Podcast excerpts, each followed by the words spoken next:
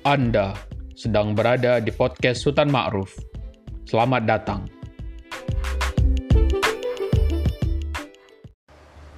Judul buku Menengok Kembali Islam Kita. Penulis Murad Wilfred Hoffman. Penerbit Pustaka Hidayah. Halaman 41. Bab ketiga. Menengok Kembali Islam Kita. Karya Murad Wilfred Hoffman. Judul bab Agama yang Sempurna. Para misionaris Kristiani mengatakan bahwa masuknya Islam yang sangat cepat ke Afrika Barat, Senegal, Kamerun, dan Pantai Gading adalah karena ajaran-ajarannya sederhana dan karena agama itu tidak mengandung misteri-misteri yang rumit. Jika ini benar, pasti kita bisa menjelaskan agama ini dalam satu bab saja. Untuk menjadi seorang Muslim, kita harus satu, percaya kepada Tuhan yang bebas gender dan transenden, namun aktif di dunia ini. Dan yang kedua, percaya pada wahyu-wahyunya yang akhirnya membawa kita dari Ibrahim hingga Muhammad. Kaum muslim percaya kepada Tuhan sebab eksistensinya dianggap logis oleh mereka dengan mengingat eksistensi dunia yaitu secara ontologis, dan kemungkinannya, yaitu secara kausal. Meskipun mereka mengetahui bahwa dari sudut pandang ilmiah, patut dipertanyakan jika kita menyimpulkan apa yang tidak dapat ditangkap melalui indera dari apa yang dapat ditangkap. Terutama karena keabsahan dari logika kita untuk hal-hal semacam itu tidak dapat dibuktikan kebenarannya. Dalam bagian pertama dari dua pengakuan keyakinan Islam, seorang Muslim mengakui bahwa dia beriman kepada Tuhan atau ashadu. Kemudian dia tidak dalam bentuk yang paling sederhana, ashadu alla ilaha illallah. Tetapi menurut surat Al-Ikhlas, surat ke-112, dia menyatakan menentang gagasan bahwa Tuhan itu ada dua, tiga, atau lebih. Katakanlah, Dia adalah Tuhan yang Maha Esa, Tuhan yang Maha Kekal, sebab dari segala sebab. Dia tidak beranak dan tidak pula dilahirkan sebagai anak. Dan tiada sesuatu pun dapat disetarakan dengan dia. Dengan pengakuan, aku bersaksi bahwa tidak ada Tuhan selain Allah, asyhadu an la ilaha illallah, seorang muslim menekankan keesaan dan keunikan Tuhan. Dari sudut pandang muslim, prinsip keesaan atau tauhid mencakup bidang ruhani dan materi, jiwa dan tubuh, ilmu pengetahuan dan agama, manusia dan alam, dan juga kaum muslim sebagai makhluk sosial. Tujuan mereka adalah menyatu sebagai suatu komunitas atau ummah. Sebagai orang yang percaya kepada Tuhan, kaum muslim itu agnostik dalam pengertian teori epistemologi dalam kaitan dengan keberadaan Tuhan, esensinya, dan tindakan-tindakannya. Mereka percaya bahwa mendefinisikannya hanya mungkin dilakukan dalam pengertian negatif. Misalnya, bahwa Tuhan itu tidak ada awal dan tidak ada akhirnya dan karenanya tidak mungkin tidak ada. Kaum muslim juga yakin bahwa mustahil untuk menemukan jalan kehidupan yang paling tepat bagi manusia semata-mata dengan memikirkan alam. Sejarah mengenai teori-teori dan sistem sistem hukum alam membuktikan bahwa mereka benar. Itulah sebabnya mereka bersikukuh bahwa wahyu itu harus ada karena sangat dibutuhkan. Lebih jauh, mereka percaya bahwa Tuhan telah mengutus para pembimbing kepada umat manusia melalui para nabi yang mengajarkan keesaan Tuhan, seperti Ibrahim, Musa, dan Isa, yang pesan-pesannya ditutup oleh Al-Quran. Pesan terakhir yang dibawa oleh Muhammad, Muhammad adalah penutup para nabi, yaitu nabi yang terakhir. Inilah sebabnya mengapa bagian kedua dari syahadat Islam berbunyi dan aku bersaksi bahwa Muhammad adalah utusan Allah wa asyhadu anna Muhammadan Rasulullah. Hanya sesuatu yang sudah selesai dalam beberapa hal wahyu ilahi berarti sesuatu yang sudah sempurna yang bisa ditutup. Meskipun Musa dan Isa juga menjalankan tugas mereka, tetap ada kebutuhan dan kesempatan untuk menyempurnakan kebutuhan. Sebab dari sudut pandang Islam, bangsa Yahudi dan umat Kristiani telah memalsukan pesan yang disampaikan kepada mereka. Bangsa Yahudi melalui dalil sebagai suatu bangsa terpilih yang melakukan tawar-menawar dengan Tuhan, dan umat Kristiani melalui dalil seorang putra yang dilahirkan sebagai Tuhan dan kesempatan sebab perkembangan manusia pada abad ketujuh telah sampai pada titik di mana norma-norma sebelumnya dapat digantikan dengan norma-norma yang definitif.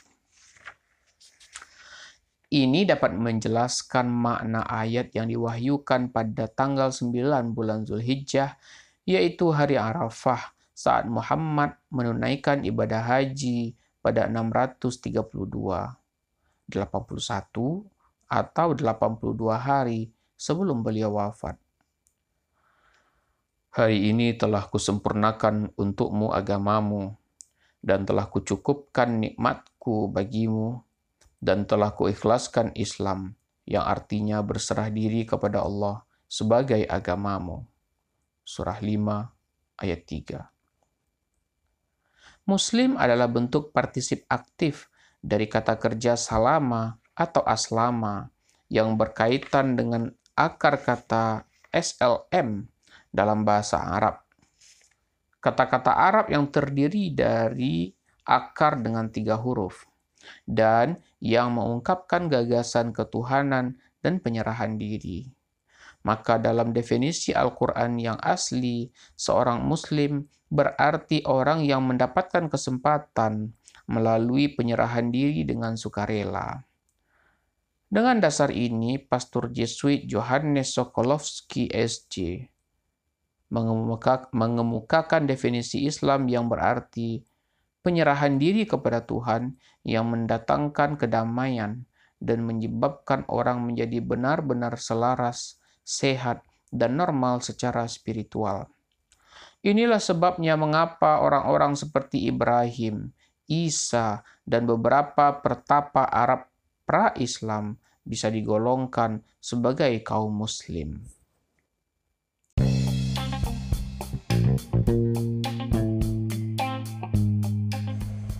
Anda sedang mendengarkan bab ketiga dari buku Menengok Kembali Islam Kita karya Murad Wilfred Hoffman, terbitan Pustaka Hidayah tahun 2002. Namun sekarang ini yang disebut muslim adalah orang yang menemukan kedamaian dalam berserah diri kepada Tuhan sesuai dengan ajaran Al-Quran dan Sunnah atau contoh perilaku Nabi. Ini mencakup wahyu-wahyu sebelumnya selama wahyu-wahyu tersebut asli dan sah. Dengan demikian, misalnya seorang muslim pun menaati sepuluh perintah Tuhan dari perjanjian lama dan perintah untuk mengasihi tetangga yang ada pada perjanjian baru. Baginya, juga bagi umat Yahudi dan Kristiani yang tetap mempertahankan kepercayaan mereka ada enam rukun iman yang menurut Al-Quran merupakan dasar dari semua pemahaman teologis mengenai realitas kosmik. Satu, keberadaan Tuhan. Dua, keberadaan makhluk-makhluk spiritual lain, yakni para malaikatnya. Tiga, keberadaan wahyu ilahi atau kitab-kitabnya. Keempat, diutusnya para nabi atau para rasulnya. Kelima, hari akhir atau kehidupan setelah kematian. Dan keenam, takdir. Nanti bisa dibahas dalam bab fatalisme. Di lain pihak, Islam menetapkan aturan perilaku dan peribadatan peribadatan khusus yang ditambah dengan kesaksian iman atau syahadah menjadi rukun Islam atau lima pilar Islam. Pertama, berdoa pada waktu-waktu yang telah ditentukan lima kali sehari atau salat. Membayar pajak modal setiap tahun atau zakat. Berpuasa di bulan Ramadan atau saum.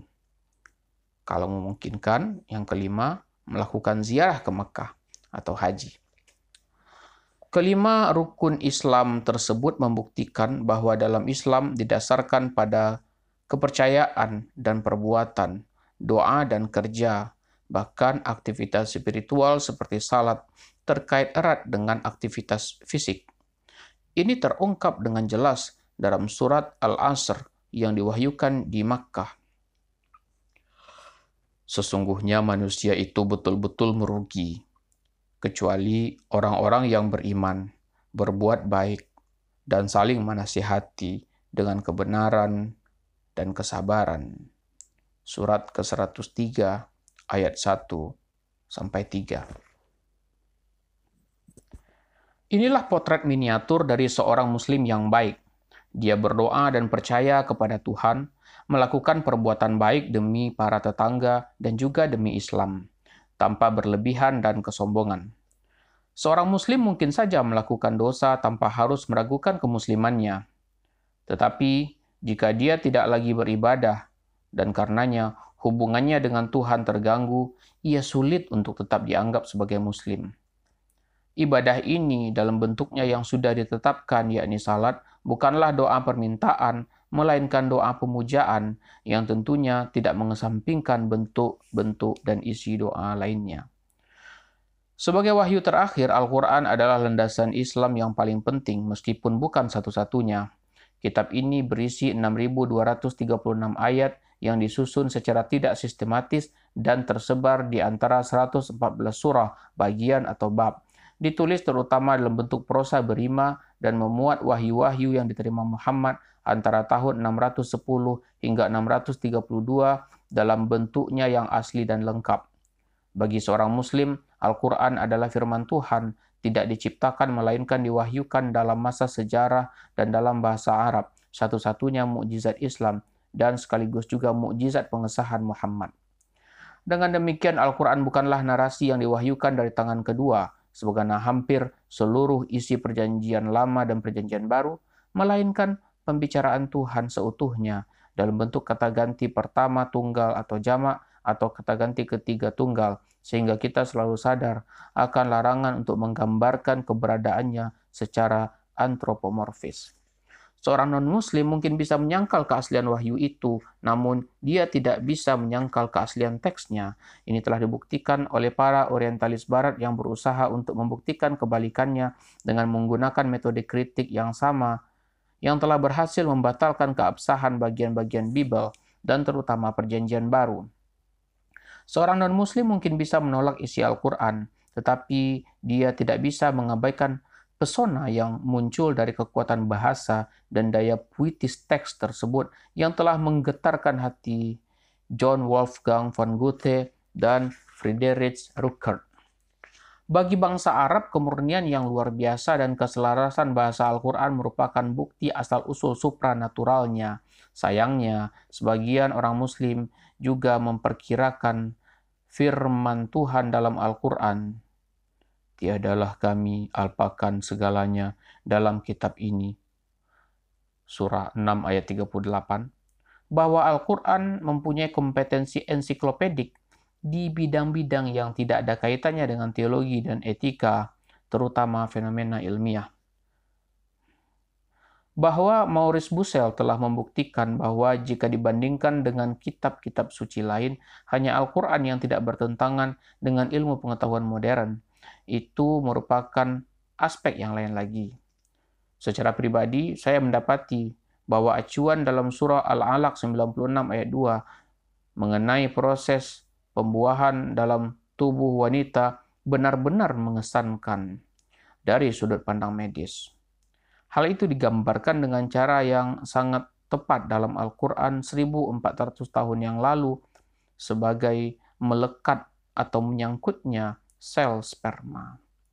Selama ini kata Arab alaq diterjemahkan secara keliru semata-mata karena dalam konteks ini tidak ada seorang pun yang dapat membayangkan sesuatu yang cocok untuk kata ini. Meskipun mustahil untuk menerjemahkan Al-Quran tanpa kehilangan makna, dikarenakan ada ciri-ciri yang sangat khas dari bahasa Arab, di mana orang mungkin membuat pertanyaan-pertanyaan yang tidak pasti, atau dikarenakan banyaknya asosiasi yang mungkin muncul. Kenyataannya, kitab itu adalah kitab yang paling sering diterjemahkan, dan juga kitab yang paling banyak dicetak dalam sejarah dunia, serta satu-satunya buku yang dihafal seluruh isinya oleh ratusan ribu orang. Justru bahasa Arabnya itulah yang mempersatukan seluruh dunia Islam, yaitu dunia yang kini terdiri lebih dari satu miliar orang. Tata bahasa dan kosakatanya menjelaskan fakta bahwa bahasa Arab merupakan satu-satunya bahasa yang ada sekarang di mana teks-teksnya yang sudah berumur 1400 tahun termasuk Al-Quran masih dapat dibaca oleh kaum terpelajar pada umumnya tanpa harus menerjemahkannya ke dalam semacam bahasa Arab baru. Al-Quran kini telah menjadi semacam senjata super setelah Perang Teluk Kitab ini menjadi buku terlaris tahun 1991. Namun, ini tidak lantas dapat dianggap sebagai suatu perkembangan positif, sebab mengkaji Al-Quran tanpa pembimbing justru bisa merugikan, dan karena masih ada lagi sumber pengetahuan Islam yang kedua, hadis Nabi. Al-Quran hanya dapat dipahami secara benar jika kita telah mengenal baik konteks sejarah dari setiap wahyu dan jalinan batin yang koheren dengan teksnya. Ulasan-ulasan sering menawarkan sudut pandang yang berbeda, bergantung pada apakah ulasan tersebut mengikuti makna harfiah atau tersembunyi, kecenderungan syiah atau sunni, atau apakah itu ditulis oleh seorang ahli mistik atau seorang rasionalis. Oleh At-Tabari abad ke-9, atau Muhammad Asad dari abad ke-20. Yang sama pentingnya adalah pengetahuan tentang apa yang dikatakan, dilakukan, atau tidak dilakukan secara sadar oleh Nabi Islam, seorang tokoh dengan integritas, otoritas, spiritualitas, dan karisma yang sangat tinggi. Atau hadis, Sebab sebagai penerima pesan, dia sekaligus menjadi penafsir pesan tersebut jika ada hal-hal yang menimbulkan keraguan. Selain itu, Al-Quran secara khusus memerintahkan kaum muslim untuk mengikuti contoh Muhammad dalam hal keimanan dan etika. Ketaatan Islam akhirnya membelokkan usaha ini dengan meniru detail-detail yang bisa dikatakan sekunder.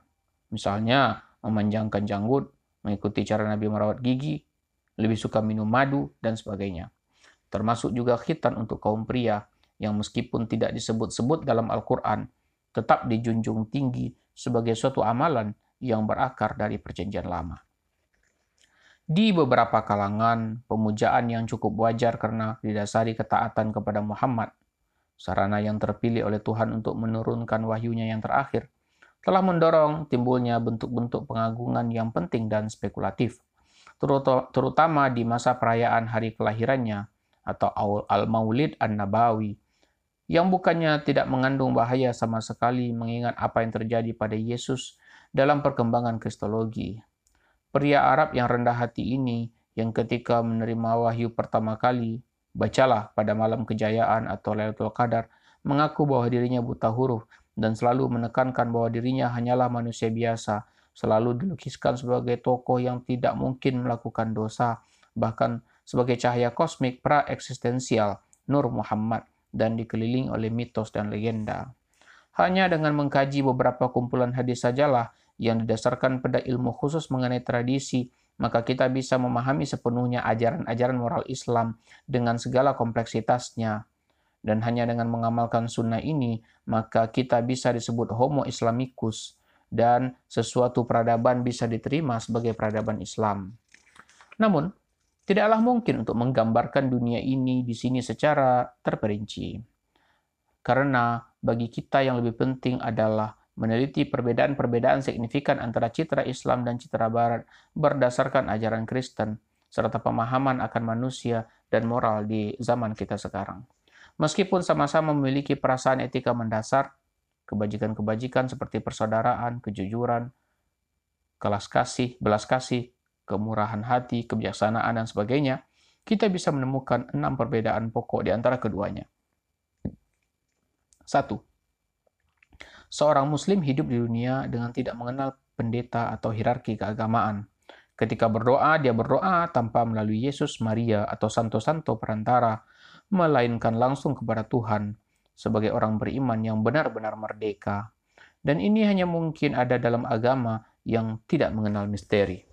Atmosfer semacam ini jauh lebih cocok bagi warga negara demokratis modern masa kini daripada atmosfer yang dipenuhi keajaiban dan misteri dari gereja-gereja Bizantium dan Katolik yang membutuhkan perantaraan dan difokuskan pada sakramen yang diberikan oleh pendeta.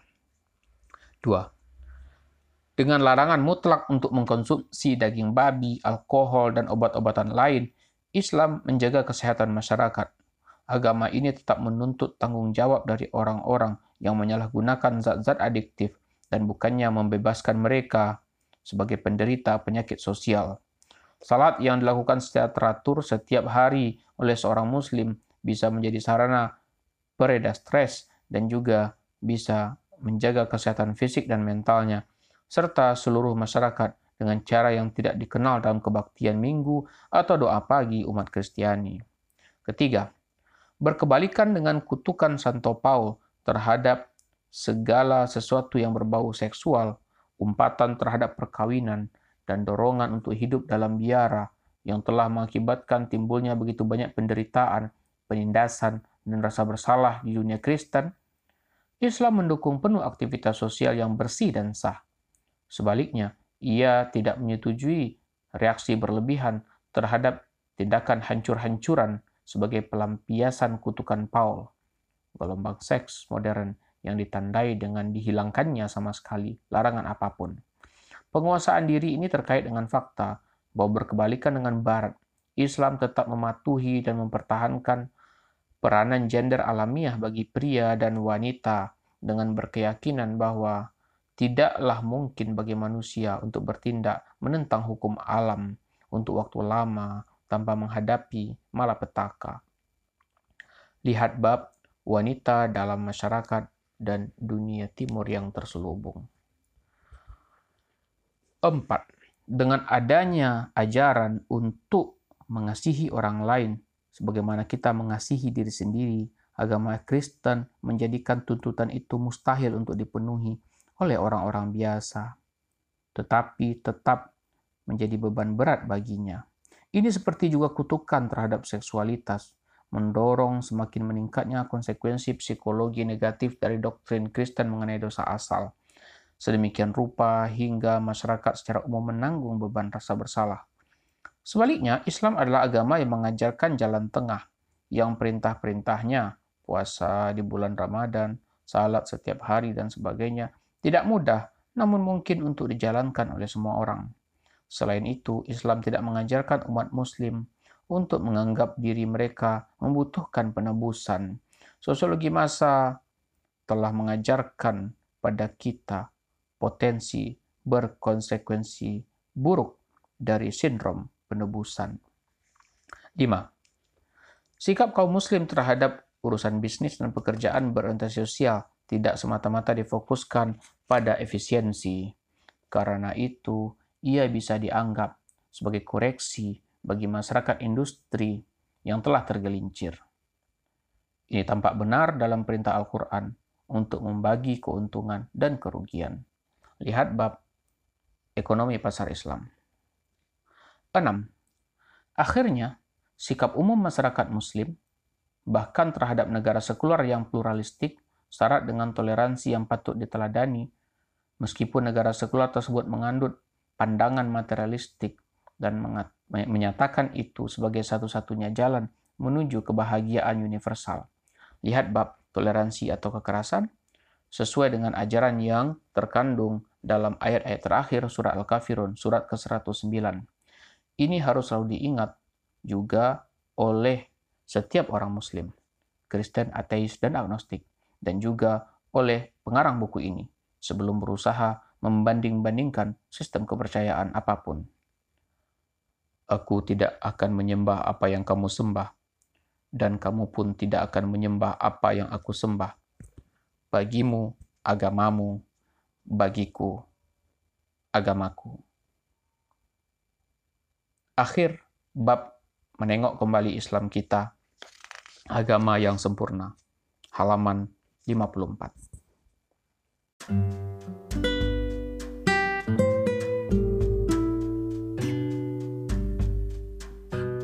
Podcast Sultan Ma'ruf dapat Anda akses di Apple Podcast, Spotify, Google Podcast, Breaker, Overcast, Pocket Cast, Radio Public, dan Anchor.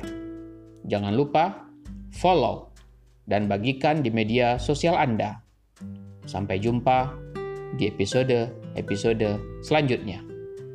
Saya Sultan Ma'ruf.